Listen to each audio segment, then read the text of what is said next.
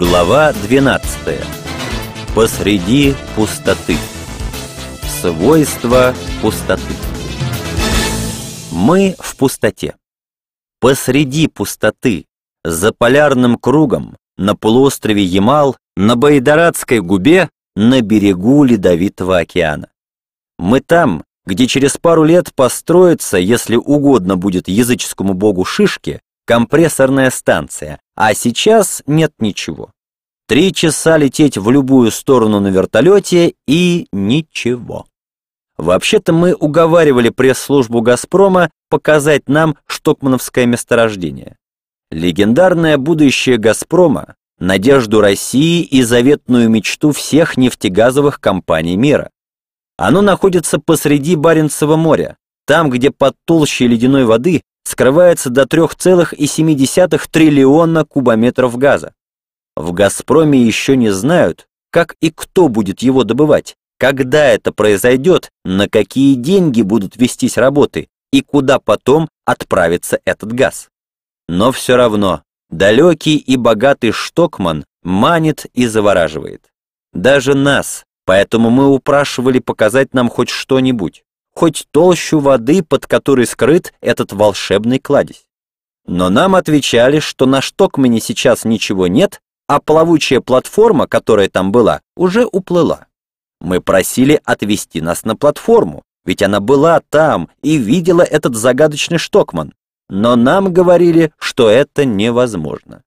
Мы умоляли отвезти нас хотя бы на берег Баренцева моря, туда, где, может быть, будет построен завод по сжижению природного газа, в порт, откуда отплывала платформа, но нам говорили, что порт Ведяева – закрытый военный объект, и раздобыть пропуск, дающий право въехать туда, будет сложно. Мы цепенели от уже слова «Ведяева», ведь именно из этого порта в последний путь отправилась подлодка «Курск». Именно в этом городе президент Путин пережил, наверное, самые страшные минуты в своей жизни, когда на него накинулись обезумевшие от горя родственники погибших моряков. А теперь именно Ведяева должно стать воротами для газа штокмановского месторождения и может подарить Владимиру Путину самые счастливые минуты. Особенно, если он вдруг окажется президентом тогда, когда это месторождение будет разработано. В 2010 или в 2012 или в 2014? Никто не знает, когда. Конце концов, мы смирились. Вместо пустоты Штокмана нам предложили другую пустоту. На Байдарадской губе. Здесь, правда, Карское море, а не Баренцево, расстояние отсюда до Штокмана, как от Москвы до Берлина. Но все равно, достаточно только ступить на эту волглую землю тундры, чтобы понять. Здесь, за полярным кругом, не могут действовать законы и обычаи, принятые в цивилизованном мире. Так же, как в горах, на высоте свыше 8 тысяч метров не действуют человеческие законы. Отменяются даже простейшие знания из школьного учебника географии. Вы думаете, сколько дней в году? 365? Нет, 120. Проектируя «Газпромовское строительство», задавая сроки и составляя планы, принадлежащие «Газпрому» научно-исследовательские институты исходят из того, что в году именно 120 дней, потому что все остальные дни строитель в тундре не может высунуть носа из своего вагончика. Вокруг вагончика пурга, ветер, потоп, взбунтовавшаяся пустота. Вы думаете, мясо имеет вкус мяса? Нет. Оленина имеет вкус печени, а сырая оленья печень и теплая оленья кровь суть не еда, а лекарство, или лучше сказать, колдовское зелье. Ямальские аборигены-немцы только потому и не болеют цингой, что, забив оленя, на вурдалачий манер приникают губами к пульсирующей еще на оленьей шее артерии и пьют живую кровь. Вы думаете, мужчина от женщины отличается чем? Глупости какие. Конечно же, мужчина от женщины отличается орнаментом на одежде. Двумя абзацами выше вы, ничуть не удивившись, услышали словосочетание «земля тундры», и оно не вызвало у вас возражений. Тогда как здесь нет земли. Никто даже не говорит про какой-нибудь предмет «положи его на землю». Говорят «положи его на тундру». Земля — это там.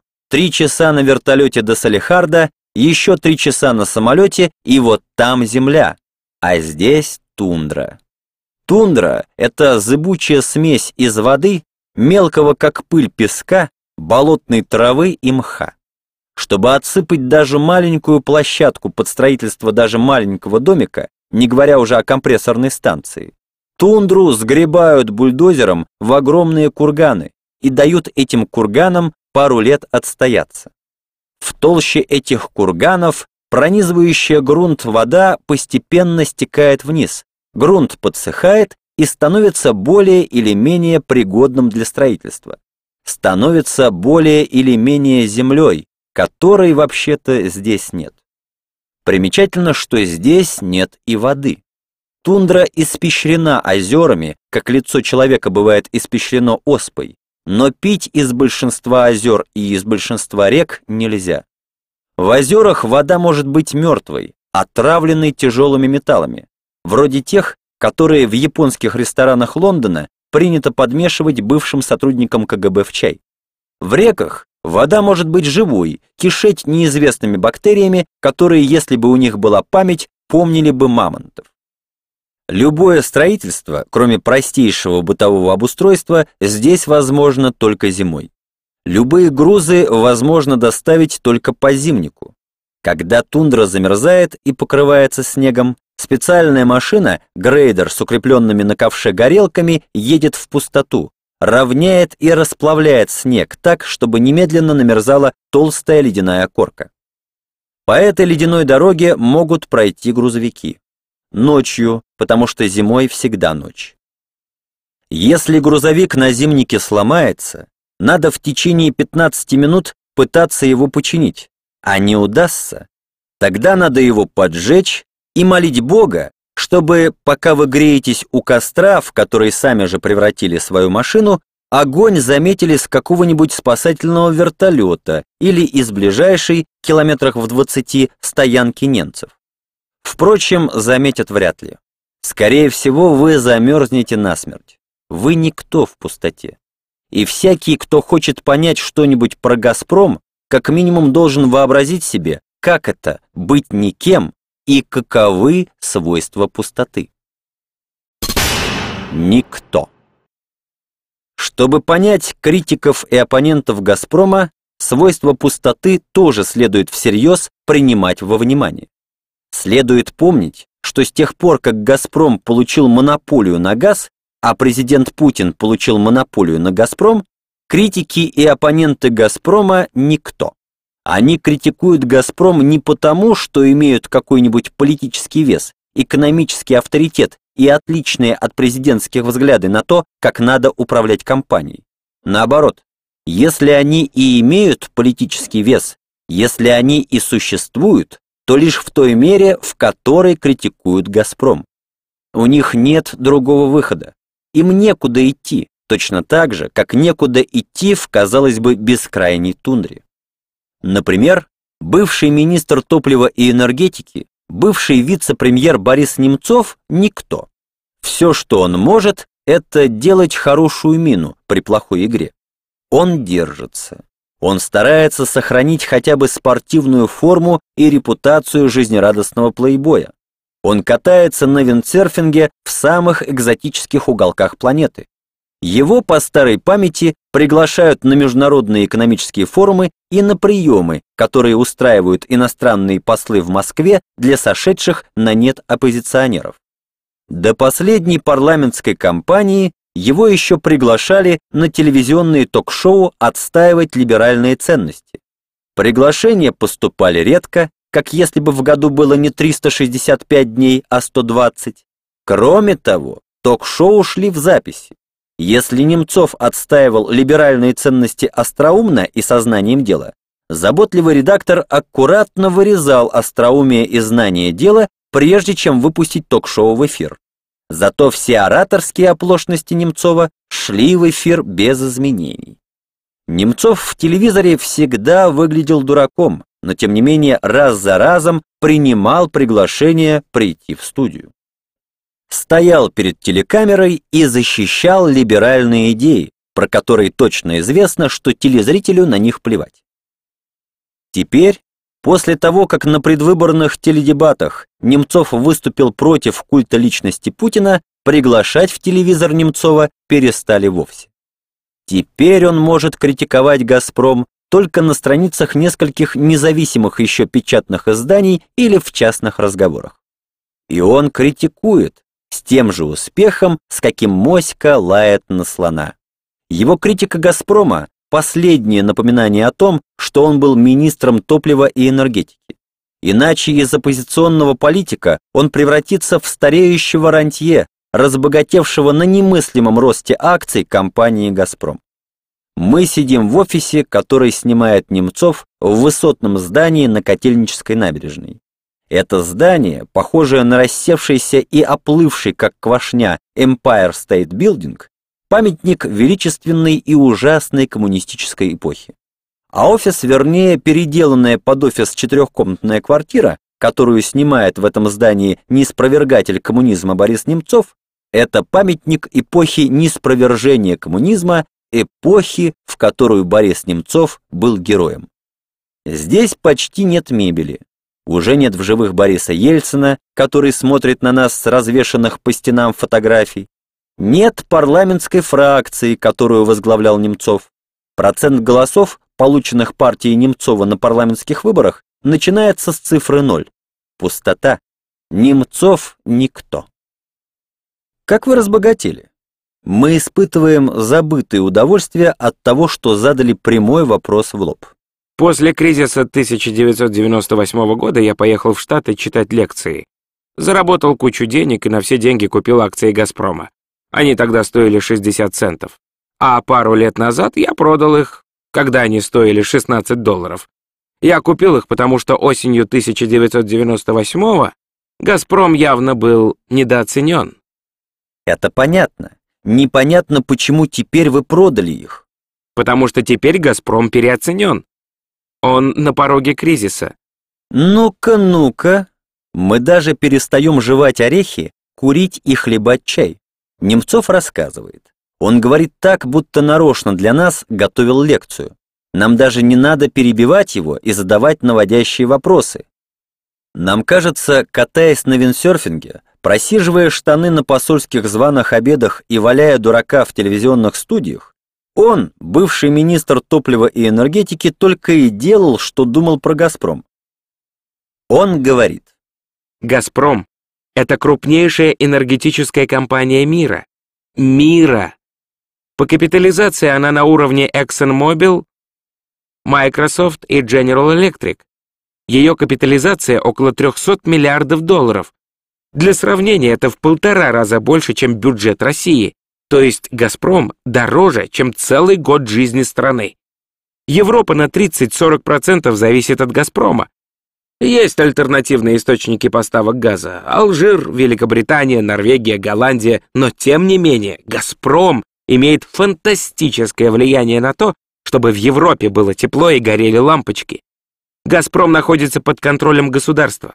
Контрольный пакет акций принадлежит государству. Все назначения в «Газпроме» не только высшего, но и среднего звена осуществляются государственными чиновниками, а руководство этой компании, первые лица и их заместители назначаются лично президентом Путиным. Это очень важно понимать. Мы это понимаем. Мы написали про это книжку. Мы не понимаем только, к чему Немцов клонит. Он продолжает. Дальше я хочу сделать открытие. «Газпром» является неестественной монополией. Дело в том, что газ в России добывает не только «Газпром», но еще и Сургутнефтегаз, Лукойл, Роснефть, ТНКВР, Нордгаз и Новотек. «Газпром» искусственно не допускает эти компании в свой газопровод и заставляет их за бесценок продавать свой газ на входе в трубу. Это невыгодно, и многие нефтяные компании просто сжигают газ, который добывают вместе с нефтью. Глава «Газпрома» Алексей Миллер ближайший друг президента и знаком с ним с незапамятных питерских времен, Владимир Путин и Алексей Миллер почти одновременно стали руководить, один страной, другой «Газпромом». За время их руководства «Газпром» не освоил ни одного месторождения и не построил ни одного магистрального газопровода. Все, о чем они говорят, североевропейский газопровод, штокмановское месторождение, это все проекты. Это все далекое будущее. Если придираться к фактам, то выходит, что Немцов нам врет. На самом деле, при Миллере «Газпром» строил газопроводы и открывал месторождения, например, Заполярное. Другое дело, что месторождение это обустраивалось в основном при Вяхереве, а при Миллере только открылось. Но есть ведь еще и южнорусское, последняя гордость «Газпрома». Оно было запущено еще осенью 2007 а торжественно открыто уже в декабре. Руководил церемонией председатель совета директоров компании Дмитрий Медведев. За пару дней до этого он стал официальным преемником Владимира Путина. Открытие южнорусского месторождения стало для него едва ли не первым эпизодом в предвыборной кампании.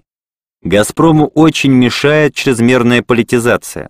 «Газпром» никто в мире не воспринимает как хозяйствующий субъект.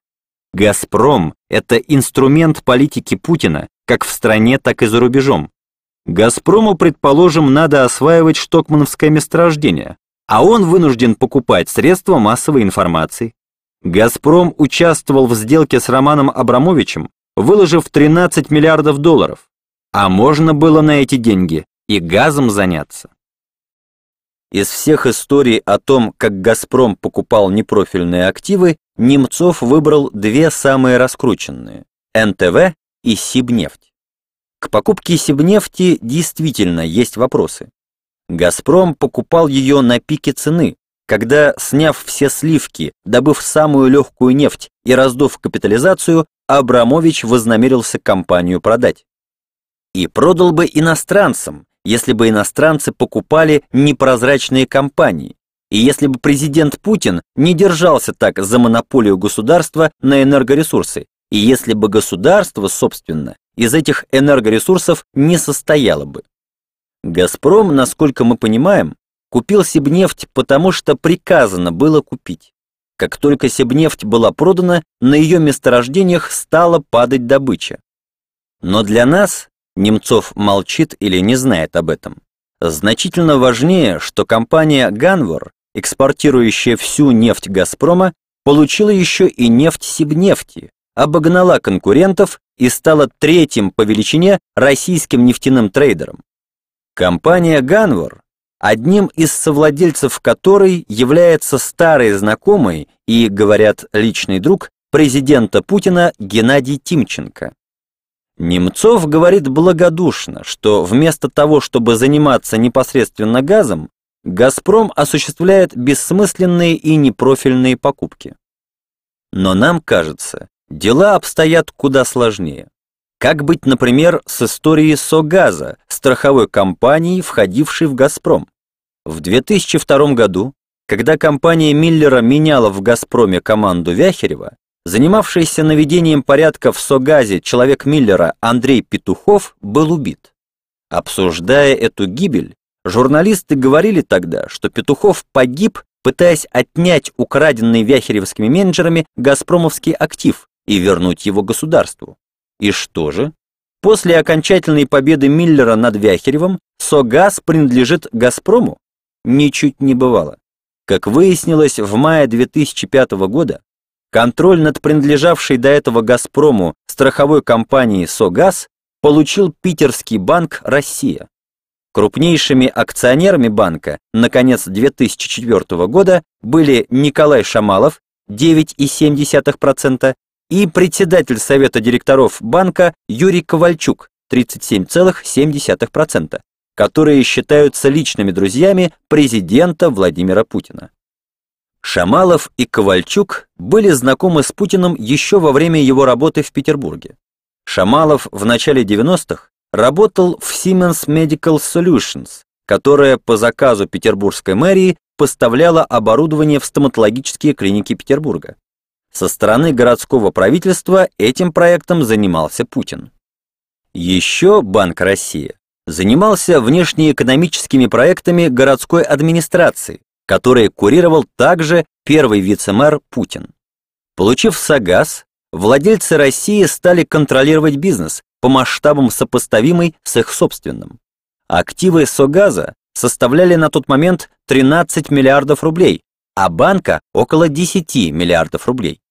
Финансовое благополучие Согаза на три четверти зависит от «Газпрома» и его дочек, на чьи платежи приходится 75% сборов страховой компании.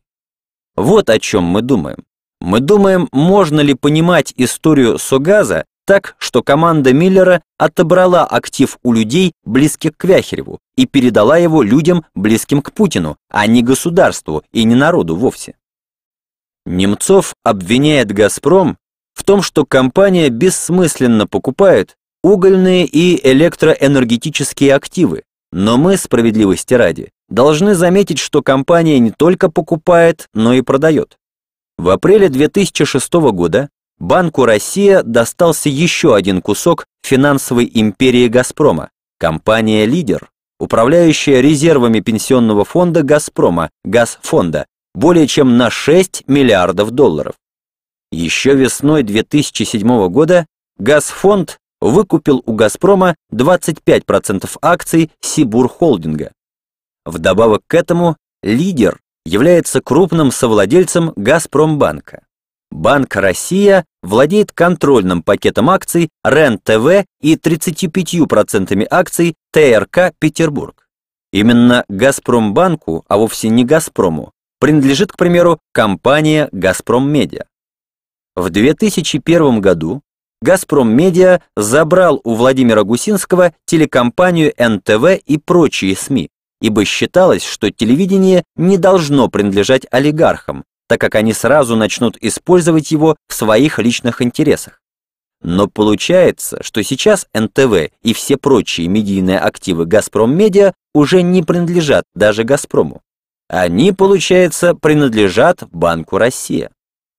Кроме того, «Газпромбанк» контролирует 70% акций Сибура. Таким образом, структуры Банка Россия стали фактическими владельцами Сибура. Правильно ли мы понимаем, что Голдовский, создавший эту компанию на деньги «Газпрома», не смог сделать компанию своей частной собственностью, а связанные с президентом Путиным владельцы Банка Россия смогли? Немцов не говорит об этом может быть, имея в отличие от нас голову на плечах, осторожничает. Может быть, не знает. Может быть, это слишком скучное дело разбираться в структуре собственности. Немцов предпочитает пугать. «Газпром» терпит от подобных политических сделок убытки. Неудивительно, потому что производственные показатели компании очень плохие, в то время как экономика России росла по 6-7% в год. Производство газа почти не росло. В этих условиях просто должен был начаться тотальный дефицит газа. И он начался. Уже в этом году дефицит газа выразился, например, в том, что северо-западная ТЭЦ, построенная ударными темпами, чтобы восполнить дефицит электроэнергии в Петербурге, стоит без газа. Ее запускал президент Путин лично. Но станция работает на мазуте. Это все равно, что сжигать золото. Намного, намного дороже. Мы слушаем и улыбаемся. Про запуск северо-западной ТЭЦ смешную историю рассказывал нам газпромовский инженер, с которым мы ездили на Ямал. Президент Путин должен был торжественно включить главный рубильник. На приборах пульта управления должны были торжественно дернуться стрелки, станция должна была торжественно заработать. Но строители боялись, что новая и неопробованная еще толком автоматика, обеспечивающая на станции безопасность, может неожиданно сработать и отключить станцию через мгновение после того, как торжественно будет включен главный рубильник. Поэтому станцию, на всякий случай, от рубильника отсоединили. Присоединили к рубильнику только приборы на пульте управления. В ответ на торжественное включение рубильника стрелки приборов торжественно дернулись, и президент уехал. А станция заработала еще только месяца через два. Немцов не понимает наших улыбок. Он говорит серьезно. Экономика России и дальше будет развиваться довольно активно. Следовательно, дефицит газа к 2010 году станет катастрофическим и составит от 60 до 100 миллиардов кубических метров. Вся Украина потребляет в год от 70 до 75 миллиардов кубов газа. Замечу, что Украина — это страна с населением 50 миллионов человек. Ситуация похожа на дефицит потребительских товаров времен позднего СССР. Тогда был дефицит всех товаров, начиная со стирального порошка и кончая колбасой. В результате либерализации рынка эта ситуация была преодолена, и о ней все забыли. Единственная отрасль, оставшаяся несвободной и советской, это «Газпром». Разница между дефицитом потребительских товаров в СССР и дефицитом газа в путинской России в том, что дефицит колбасы заметен всем. Пустые прилавки, очереди, талоны, а газ не продается с прилавка. Тут будет все невидимо. Появится куча кремлевских прихлебателей, которые будут объяснять рост цен как угодно. Америка мешает, враги кругом, шпионы.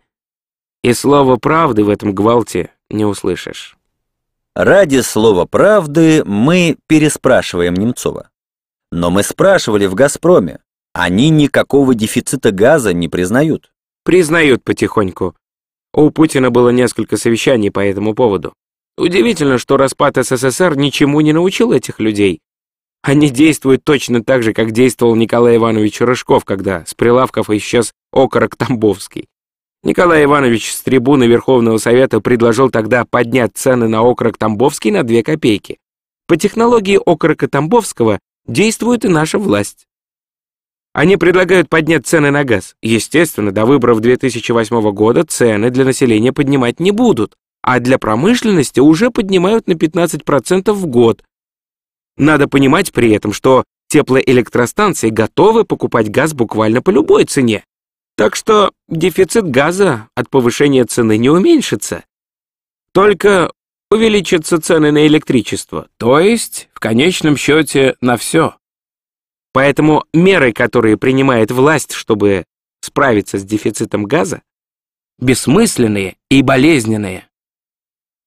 И что же, спрашиваем, у нас на кухнях кончится газ? Нет, на кухнях он не кончится. Дефицит газа грозит замедлением экономического роста. Не будут строить жилье, не будет новых рабочих мест, будут стремительно расти цены на коммунальные услуги, будут расти цены на все. Замедлится рост поступлений в бюджет. Сейчас индексируют пенсии и зарплаты, а после выборов перестанут индексировать. Это во-первых. Во-первых.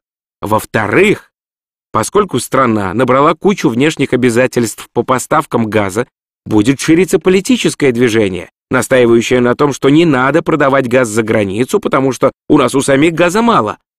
Подобного рода политические процессы будут подрывать авторитет России значительно больше, чем нарушение прав и свобод граждан.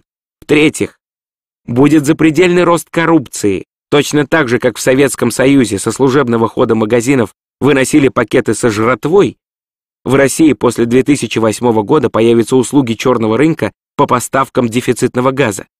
Если дефицит будет 50 миллиардов кубов, то взяток за распределение этого газа будут брать на 5 миллиардов долларов в год. Дополнительно к тем взяткам, которые берут сейчас. За то время, пока мы писали эту книгу, нам не единожды рисовали подобную страшную картину.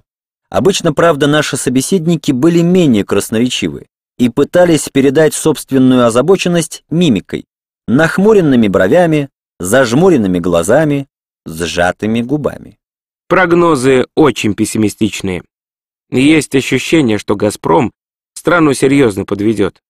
Если даже газа будет хватать, то эти объемы надо еще и доставить. А в реконструкцию, перестройку газотранспортных сетей никто не вложил ни копейки. Сказав так, наши близкие к «Газпрому» собеседники обычно просили не писать их фамилий и говорили, что время еще не пришло. А когда же оно придет? Ну, президент не любит, когда «Газпром» критикуют, значит, сейчас не время. И мы отступаем и не называем имен этих бывших и нынешних министров, топ-менеджеров, сотрудников кремлевской администрации и членов различных советов директоров. Как нас и просили, мы делаем вид, будто они нам ничего не говорили. И что же, спрашиваем мы у Бориса Немцова, делать? Немцов расправляет плечи, потому что наконец-то у него появляется возможность изложить свою либеральную экономическую программу. Справиться с дефицитом можно. Надо разрешить компаниям, которые добывают газ, транспортировать этот газ по трубам «Газпрома». Не по бандитским тарифам, а по нормальным. То есть, говоря экономическим языком, надо провести либерализацию рынка газа и разрешить всем покупать газ у кого угодно, а не только у «Газпрома». Я думаю, если либерализация состоится, дефицит будет покрыт года за 2-3. Это можно сделать, сохраняя монополию «Газпрома» на экспорт. Можно создать свободный рынок внутри России, а на Запад продавать газ только через «Газпром». Это было бы супервыгодно для России. Но так не будет. Будет как всегда. Если не поменяется путинская политика монополизации всего, а она не поменяется при таких ценах на нефть, мы увидим ежегодную борьбу с дефицитом газа и ежегодное повышение цен на газ.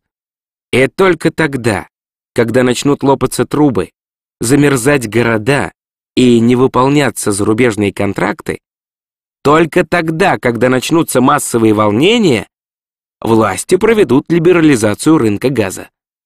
Немцов откидывается в кресле. При всем нашем скепсисе, нарисованная бывшим министром топлива и энергетики картинка кажется нам довольно апокалиптической. В подобных случаях прилично задавать глубокий вопрос. И что? Я не хочу сказать, что люди, руководящие «Газпромом», глупые. Думаю, Медведев и даже Миллер все понимают. Но им нужно найти в себе мужество прийти к Путину и сказать правду. Путин не понимает важности либерализации, потому что главный смысл его политики — монополизация. Он монополизировал политическую жизнь, он монополизировал управление регионами, он с каждым днем все больше монополизирует экономику. Он, к сожалению, не экономист и не понимает, что успех страны напрямую зависит от степени экономической свободы. Поэтому объяснять Путину, что он довел до ручки отрасль, которая лично управляет, бессмысленно и страшно. Он бы ответил, а вот, смотрите, в стране экономический рост. И если возражать ему, что он, Путин, никакого отношения к экономическому росту не имеет, и устроили экономический рост в России Саддам Хусейн и Джордж Буш, он будет смеяться и говорить, русский народ считает иначе. По ком звонит телефон?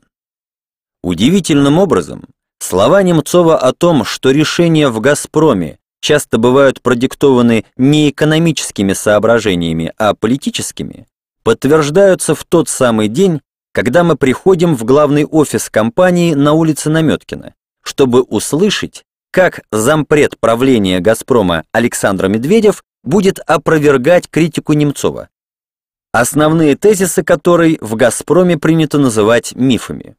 Мы приходим в «Газпром» в тот самый день, когда на Украине завершились парламентские выборы и на выборах победила неугодная Москве Юлия Тимошенко, а не пророссийски настроенный премьер-министр Виктор Янукович. И «Газпром» гудит, как растревоженный улей. Теперь, когда победила Тимошенко, «Газпром» может наконец заявить, что вот уже несколько месяцев Украина не платит «Газпрому» за газ. Пока была надежда, что победит Янукович, «Газпром» молчал. Надо полагать, не потому молчал, что не хотел получить денег, а потому молчал, что требовать свое запрещали «Газпрому» политические игры Кремля. В этом смысле руководство «Газпрома» на улице Наметкина мало чем отличается от газпромовских строителей в тундре. У строителей 120 дней в году, потому что в остальные дни погода не дает им высунуть носа из вагончика. У руководителей «Газпрома» тоже 120 дней в году, потому что в остальные дни политическая конъюнктура не позволяет им вести себя как хозяйствующий объект. Разница между Немцовым и Медведевым заключается в том, что Немцов угощает нас сухофруктами и сеет панику, а Медведев угощает нас бутербродами с севрюгой и успокаивает. Если поговорить с Медведевым, выясняется, что проблемы, которые описывает Немцов, существуют на самом деле, только Медведев уверен, что они обязательно будут решены. Если говорить в долгосрочном плане, то только три страны в мире в долгосрочной перспективе способны производить и доставлять газ. Россия, Катар и Иран. Все остальные, не в обиду им будет сказано, маргиналы. Из слов Медведева выходит, что весь мир просто обречен дружить с Россией, Катаром и Ираном, если хочет тепла и света. Правда, это не называется дружбой. Но Медведев улыбается. То, чем мы занимаемся, не только газ, но и электричество и нефть, это благородное дело, к которому люди привыкают, как привыкают дышать. Вот именно. Как человек, заболевший астмой, спрашивает у врача, сможет ли он дышать, мы, привыкшие к теплу и свету в своих домах, спрашиваем Медведева. Баланс газа? Что там с балансом газа? Бывший министр топлива и энергетики Борис Немцов пугает нас газовым дефицитом. Медведев отвечает вопросом на вопрос. Вы боитесь, что газа не хватит? Боимся. То, что говорит Немцов, отражает тенденции, господствовавшие в газовой отрасли тогда, когда Немцов был министром топлива и энергетики. К счастью, благодаря инвестициям эти тенденции удалось переломить. На ближайшие 20 лет сформирован баланс газа, который учитывает не только сегодняшний спрос на газ, но и спрос, который будет завтра. Причем мы подсчитали будущий спрос э, на газ так, как э, если бы он рос в тех же пропорциях, в которых растет экономика. Хотя на самом деле мы считаем, что в связи с повышением цен на газ люди станут думать об энергосбережении, и спрос на газ будет расти медленнее, чем растет экономика. Медведев снова улыбается. Примерно за полугода до нашего разговора правительство приняло решение, что цены на газ в России не будут больше фиксированными, а будут рассчитываться по специальной формуле и привязываться к ценам на нефть. Медведев кивает на бутерброды, разложенные перед нами на столе. Ешьте. На желудок снижается уровень тревожности. Мы думаем, что в связи с новой формулой цены газоемкость российской промышленности будет постепенно снижаться. И все же мы посчитали баланс газа так, как если бы газоемкость не снижалась. Мы посчитали баланс еще до того, как было принято решение, что цены на газ станут расти. Плюс мы посчитали новые рынки, а новых рынков у нас много, начиная с Китая и кончая Америкой, куда мы собираемся поставлять сжиженный газ. Тут контракты не заключены, есть только прогнозы. Но даже если все эти прогнозы осуществятся, мы в состоянии все эти контракты исполнить. Они обеспечены месторождениями и транспортом. Зима 2005-2006 годов, очень холодная зима, показала, что даже на действующих мощностях мы способны производить не 550 миллиардов кубометров газа, сколько производим сейчас, а 620, 630 сегодня способны без дополнительных инвестиций. Не говоря уже о том, что мы инвестируем в новые месторождения. Южно-русское месторождение «Жемчужина» наша уже введено в эксплуатацию. 25 миллиардов кубов газа в течение 20 лет мы на этом месторождении будем производить. Есть план ввода в эксплуатацию новых месторождений. Так что только недобросовестные аналитики или злопыхатели могут говорить, что нам не хватает газа. Ешьте бутерброды.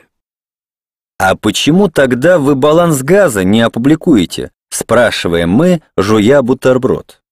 Потому что есть цифры, которые являются коммерческой тайной. Баланс — это не просто цифры, это распределение газа по месторождениям, по мощностям. Баланс — это внутренний документ. Все, что принято по международной отчетности, мы публикуем. Мы, конечно, верим, но незадолго до этого разговора высокопоставленный сотрудник президентской администрации уверял нас, что полного баланса газа нет даже у министра энергетики Виктора Христенко. Правда, Христенко в этом не признается, потому что неудобно министру энергетики не иметь баланса газа. А еще нам рассказывали, что когда на совещаниях Путин спрашивает у Алексея Миллера, хватит ли у России газа на такой-то проект в таком-то году, Алексей Миллер украдкой смотрит в свои бумаги, но так, чтобы никто из сидящих вокруг министров не смог подглядеть, что в них. А через минутку закрывает папочку и отвечает «Да, Владимир Владимирович, хватит». И никто из министров так и не решался попросить у Алексея Миллера разрешения взглянуть, что там в этой папочке. А почему успокаивающее действие бутерброда заканчивается, и мы снова находим повод для волнения? Почему на северо-западный ТЭЦ в Петербурге не было газа? Что касается северо-западной ТЭЦ, то строительство ее производилось без заключения договоров о поставке газа. Чубайс думал, уж что-что, а газ я получу, причем по низкой цене. Но нельзя же засеивать поле, не зная, как и кому ты будешь продавать пшеницу. Сейчас договора с РАО ЕС заключены. Мы обязуемся поставить, а они обязуются купить у нас и оплатить оговоренные объемы газа. Но ведь добыча у вас падает? Падает или нет? Или можно считать добычу растущей, только если приплюсовать к вашему газу газ из Туркмении? Среднеазиатский газ, во-первых, имеет предысторию. Он традиционно поставляется на Украину. Во-вторых, любая газовая компания использует не только свой, но и чужой газ. В балансе «Газпрома» зарубежный газ составляет меньшую долю, чем у любой другой компании мира. Так рост добычи газа соответствует росту экономики или нет? Мы спрос на газ всегда удовлетворяли, удовлетворяем и будем удовлетворять, особенно в связи с тем, что было принято решение о переходе на новый механизм ценообразования. Некорректно сопоставлять рост экономики с ростом добычи газа в «Газпроме». Мы владеем только 68% доказанных запасов газа в России. Еще есть независимые производители, которые будут наращивать свою добычу. С новой политикой ценообразования независимые производители получат дополнительные стимулы добывать больше газа. Вот, в этот момент Медведев фактически говорит то же, что и Немцов. Он говорит, что демонополизация рынка газа в России неизбежна. И мы спрашиваем, а на каких условиях вы будете пускать независимых производителей в свою трубу? Медведев улыбается. Это еще один миф, что мы никого не пускаем. Независимый производитель может заключить с нами договор, в котором будет написано только, какой объем газа и в какой срок мы должны транспортировать. Там нет пункта о том, что мы можем независимого производителя в трубу не пустить. И поскольку добыча на наших старых месторождениях падает, в нашей системе появляются резервы. Так что мы будем счастливы заполнить эти резервы газом независимых производителей. Хотя компания и монополист, но наша деятельность регулируется законом. Получается, что дело вовсе не в том, насколько велик «Газпром» и насколько зависят от него отечественные и зарубежные потребители газа. Дело в том, какими законами регулируется «Газпромовская монополия». Медведев принимается рассказывать нам, что физически разделить «Газпром» на несколько конкурирующих компаний невозможно. Газ — это особое животное. Надо учитывать, что газовый рынок отличается от рынка нефтепродуктов и от рынка электроэнергии. Надо учитывать роль инфраструктуры. В Великобритании есть успешный опыт разделения газовой системы на несколько частей. В США газотранспортная система развивалась из нескольких центров. Но в Советском Союзе газотранспортная система создавалась как единый централизованный механизм. Поэтому разделение «Газпрома» не приведет к конкуренции. Конкуренции приведет новое ценообразование, которое позволит конкурировать «Газпрому» и независимым производителям. Мы спрашиваем Медведева, честная ли получится конкуренция. Честно ли, что покупая не слишком профильные для себя нефтяные компании, «Газпром» накачивает нефтью компанию «Ганвор», принадлежащую другу президента Путина. Честно ли, что «Газпром» уступает свою страховую компанию Банку Россия, который принадлежит другу президента Путина? Честно ли? Послушайте, неужели вы и вправду думаете, что транспортировку нефти можно вот так отдать другу, брату или свату? Ну вот если, предположим, я дам вам танкер нефти по цене ниже рыночной или даже вовсе даром, что вы станете с этой нефтью делать? У вас нет инфраструктуры, покупателей, опыта, а у компании Ганвар есть.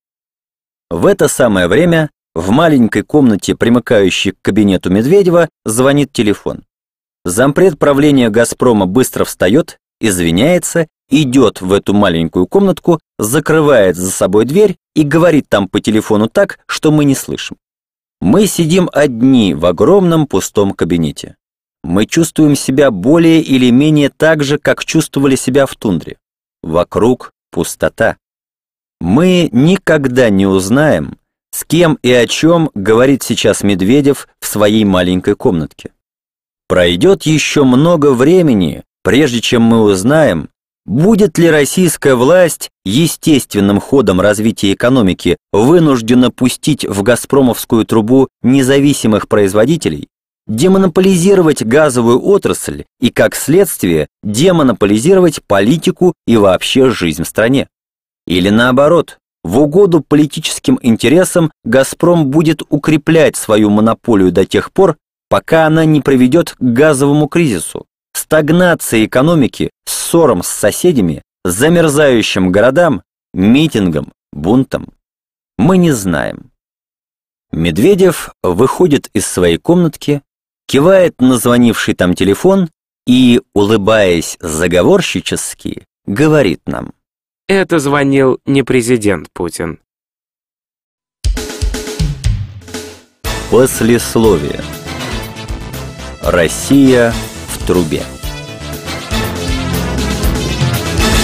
10 декабря 2007 года все мировые СМИ сообщали, Человек «Газпрома» станет новым президентом России.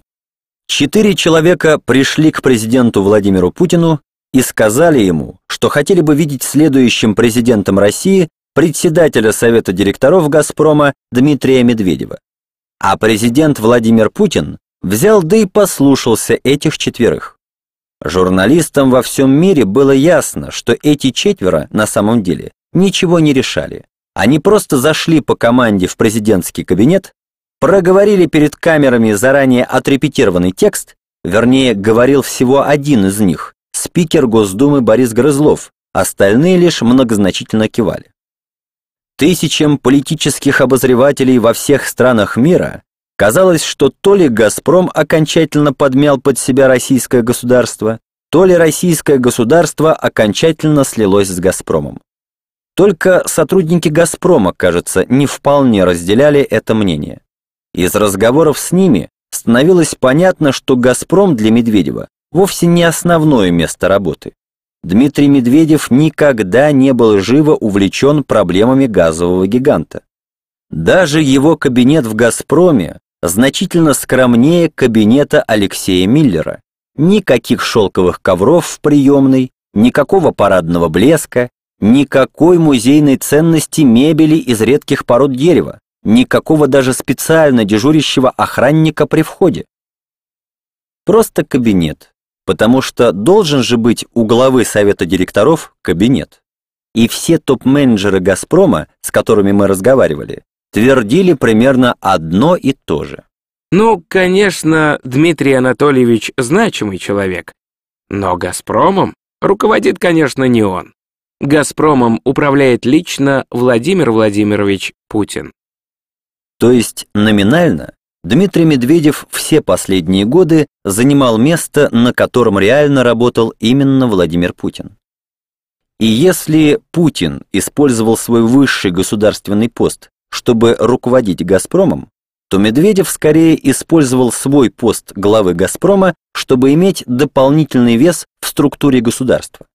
Отчасти благодаря этому весу 10 декабря 2007 года первый вице-премьер правительства РФ, глава Совета директоров компании «Газпром» Дмитрий Медведев стал преемником президента Путина.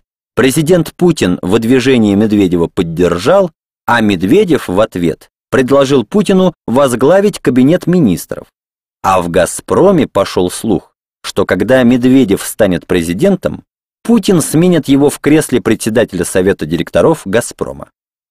Эта предполагаемая рокировка не объясняет, подмял ли «Газпром» под себя Россию или российское государство поглотило «Газпром», но объясняет, почему книга про «Газпром» получилась у нас книгой про Россию.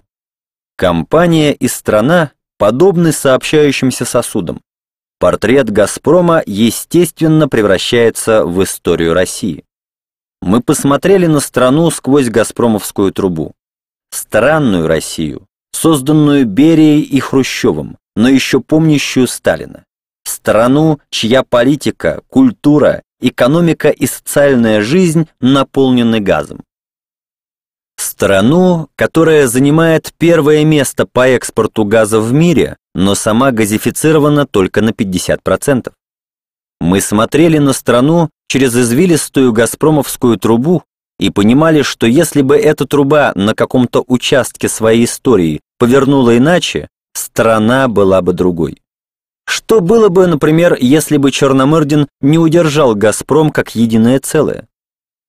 Что было бы, если бы Черномырдин, опираясь на мощь газового гиганта, рискнул и попытался бы сменить Ельцина на посту президента?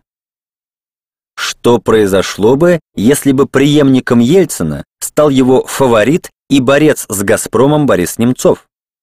Или если бы Рэм Вяхерев всерьез сделал бы ставку на тандем Примаков-Лужков, как того опасалась семья. Стал бы Путин великим и ужасным лидером, если бы ему не удалось так технично зачистить «Газпром» от Вяхеревской команды. А Александр Лукашенко превратился бы в последнего диктатора в Европе, если бы не сидел на трубе. А была бы нужна оранжевая революция, если бы мутные схемы поставки газа на Украину не развратили администрацию Леонида Кучмы. И стал бы Туркмен-Баши безумным затворником, если бы «Газпром» не запер его на целое десятилетие наедине с его безумными газовыми богатствами. Кто из германских лидеров оказался прав? Аденауэр, который отказался поставлять в СССР трубы для газопроводов, или Вилли Брандт, который пустил советский газ в Европу. Шредер, который принял дружбу Владимира Путина и его «Северный поток», или Ангела Меркель, которая отказалась превращать Германию в газораспределительный узел Европы и форпост «Газпрома».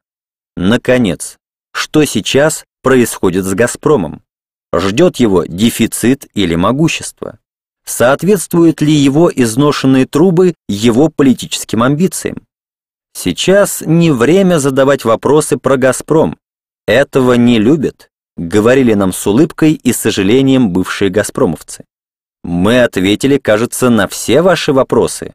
Улыбались нам нынешние менеджеры «Газпрома», кроме тех, ответы на которые являются тайной.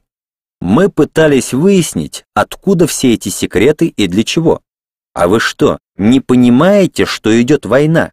Третья мировая, отвечал нам топ-менеджер «Газпрома», руководитель, носящий газпромовское имя, но принадлежащий друзьям президента Путина медиаимперии. «Энергетическое?» – спрашивали мы. «Идеологическое», – отвечал он. И нам становилось ясно, что по трубам распространяется не только газ, но и идеология. А идеология, если загнать ее в трубу, точно горит, взрывается и удушает. Однако теперь мы можем вздохнуть спокойно. Конечно, мы на войне, и «Газпром» — это оружие. Но если вы держите эту книгу в руках, это значит, нам удалось разобрать это оружие, такой опасный предмет нашего любопытства, и не взорваться. Возможно, впрочем, что, разбирая оружие «Газпром», мы не дошли до взрывателя, не коснулись детонатора и вообще ничего не поняли в том, как эта штука работает. Возможно. Но мы точно выяснили несколько важных вещей. «Газпром» не хорош и не плох, как не может быть хорош или плох автомат Калашникова или револьвер Кольта.